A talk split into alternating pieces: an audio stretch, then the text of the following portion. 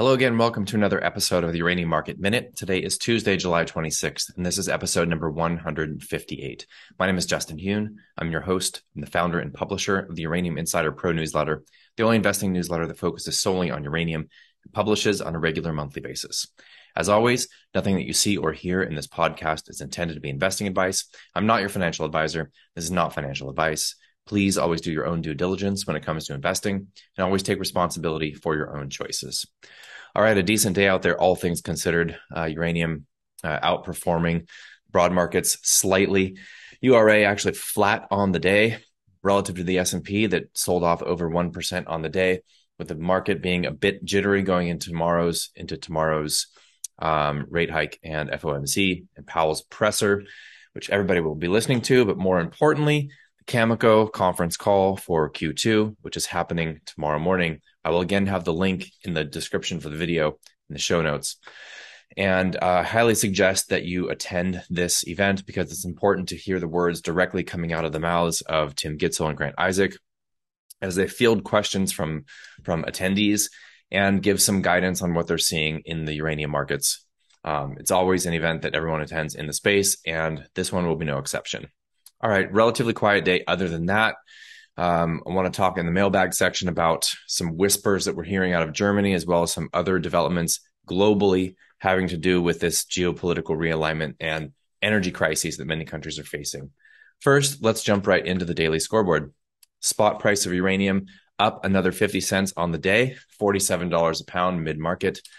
SPUT still trading at too great of a discount to NAV to raise any new cash. So they're still sitting on 54.7 million in cash. However, they did trade up over 4% on the day with uranium up slightly again. So they're probably sitting right around a seven, seven and a half percent discount to their net asset value. Still very, very large, all things considered. ETFs reported no changes in outstanding shares. I would expect that on tomorrow's reporting, we'll possibly see some redemptions from URA from Friday's trading, but I could be wrong. Um, and like I said today, things firmed up a bit across the sector. So on that note, let's take a look at the charts. URA completely flat on the day with a pretty indecisive candle here. Um, but considering that the S&P sold off over 1%, uh, traded up slightly during the morning hours and then sold off as the day uh, carried on. Let's look at URA relative to the S&P um, up 1.17% on a relative basis, back up above that trend line that we did dip down over the past couple of weeks, holding right around that area. I'm very, very pleased to see that that didn't break down further. Taking a look at Cameco going into the conference call tomorrow, up 0.7% on the day. Very, very strong considering the tape in the markets. And look at that volume. You know what this volume is probably influenced by is options trading definitely around their earnings. You see a lot of options uh, betting. Really, I mean, this is gambling, trading short dated options around around conference calls.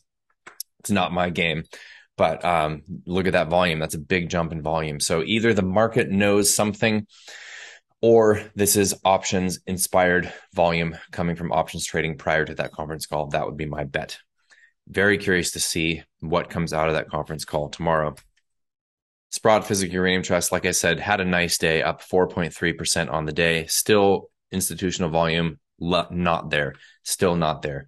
Um, when risk comes back on, do I expect to see bigger volumes coming into this vehicle? Yes, I absolutely do. Lastly, let's look at URNM again relative to spot price of uranium.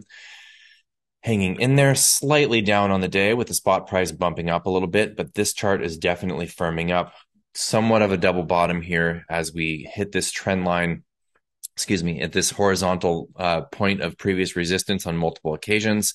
We did fill the gap from last uh, December, and we are slightly above those levels at the beginning of the bull market. Looking uh, obviously in a bull market for any commodity, you want to see the equities outperform the commodity itself, which is typically the type of leverage that the miners give you in a commodities bull market and we would really like to see this chart firm up and become bullish again. What makes this a bullish chart? Uh, increased volume and trading back above a rising 200 day moving average. All right. So that's really what we're looking for here. All right. So just wanted to highlight a couple of points in the mailbag section today that um, I think that there's a number of elements geopolitically that are influencing nuclear policy in a number of different countries. One uh, has to do with the geopolitical realignment that's currently happening, that is being um, very largely influenced by the Russian invasion of the Ukraine and the way that the countries are responding to that action. So we've seen most of the countries in the West take some sort of sanctions of various forms against Russia. We are seeing countries try to um, increase their their own sovereignty going forward. Considering that Russia is such a huge, huge player in the global commodities trade, they are major, they the largest exporter of wheat. They are the largest, if not one of the largest exporters of oil.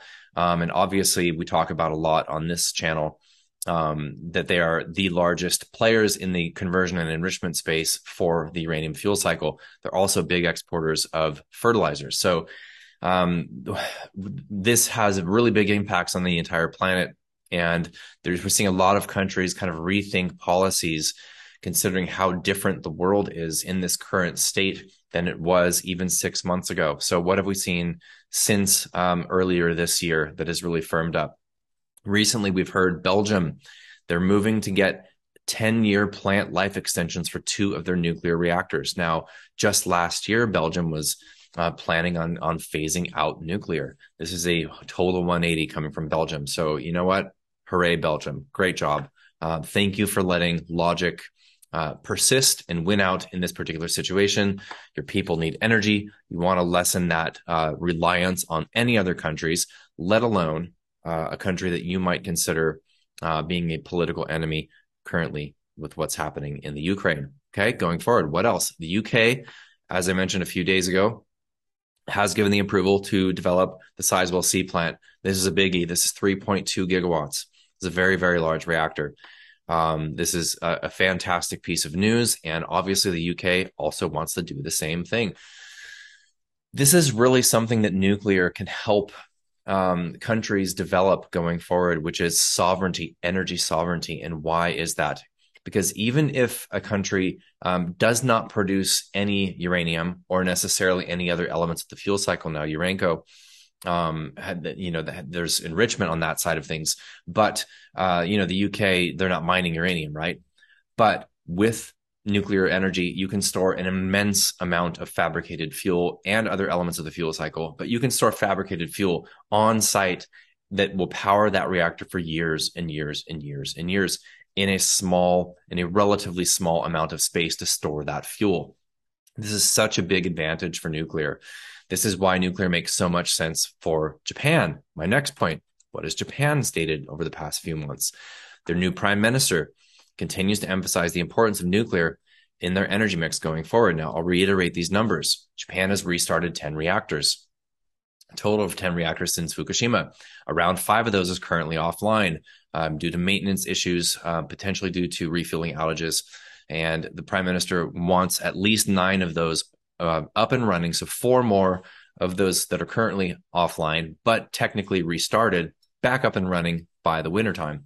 And what else has uh, Japan stated? They want nuclear to make up 20 to 22% of the entire energy mix by 2030 at the current level of energy production in the country of Japan, that would mean another 20 plus reactors restarted by 2030. Now, 2030 at this point is seven and a half years away. Um, this is really not that far away when it comes to big movements like this in terms of restarting reactors. And Japan has um, north of a dozen that are in the restarting process that are somewhere along that phase. They have an 11th reactor that is going to start up um, in Q1 or Q2 next year. Very, very good to see. Last point Germany looks like it's highly likely they're going to fold on those last three plants that remain operating now. They had re, uh, previously planned to shut these down in December and be done with nuclear. They would have zero remaining nuclear plants. So there's three more currently operating it looks like under immense pressure from the public and from uh, just you know geopolitically around the world about their energy policy, especially as I mentioned yesterday, this act of desperation, essentially begging the surrounding countries to reduce their gas consumption so that they can have a little bit more. Well, you know what, Germany, you're going to be begging other countries to reduce their own consumption of energy. How about you make a, a logical decision to keep your plants online? So that is looking highly likely to happen. Now, today we were just hearing, and of course, this is just kind of whispers and rumors, that it's possible that they could even restart some of the plants they decommissioned. Okay. Or that they had shut off recently. I shouldn't say decommissioned. So three reactors had been shut down last December. It's my understanding that one of those three has been decommissioned to the point where it would be difficult, if not impossible, to restart the, that reactor. Maybe impossible is not the right word, but at least difficult, costly, and unlikely. Um, I, I, can't confirm that. I'm not a nuclear engineer, but uh, it looks to me that two of those three could still very easily be restarted. And we do know now that they can get the fuel for three of the reactors are currently currently running and could probably get the fuel for restarting two as well. So they have the capacity to do this. Of course, that would be a huge sign if they did, and a very, very good thing for the German people and for the rates that they're paying for electricity going forward. Um, so this this whole situation in the Ukraine is really highlighting the fragility of the energy grids in many, many different countries. And it's obviously some of those countries are reacting to this. This is a very good sign for nuclear going forward. Um, and the setup just continues to grow and continues to be more and more supportive of this vital energy source in the world that we're living in now and the world that looks like we will be living in the future. Clean energy, baseload power, uh, safe, and increasingly affordable on a relative basis. Um, the cheap costs of solar energy over the past couple of decades has come from, um, I mean, let's just be frank, essentially what is, uh, you know, tantamount to slave labor in China um, you know, that really has influenced the extremely low prices of solar. And of course, you can't compare solar to a base load power on a, uh, you know, megawatt to megawatt basis. You have to compare it to, uh, you, you have to factor in the fact that, um, if you don't have the storage for, for the solar energy that's generated during the day, you can't really count that on a hundred percent basis. Um, or even a 90% basis, like many of the nuclear reactors actually run, you know, 85, 90% capacity factor.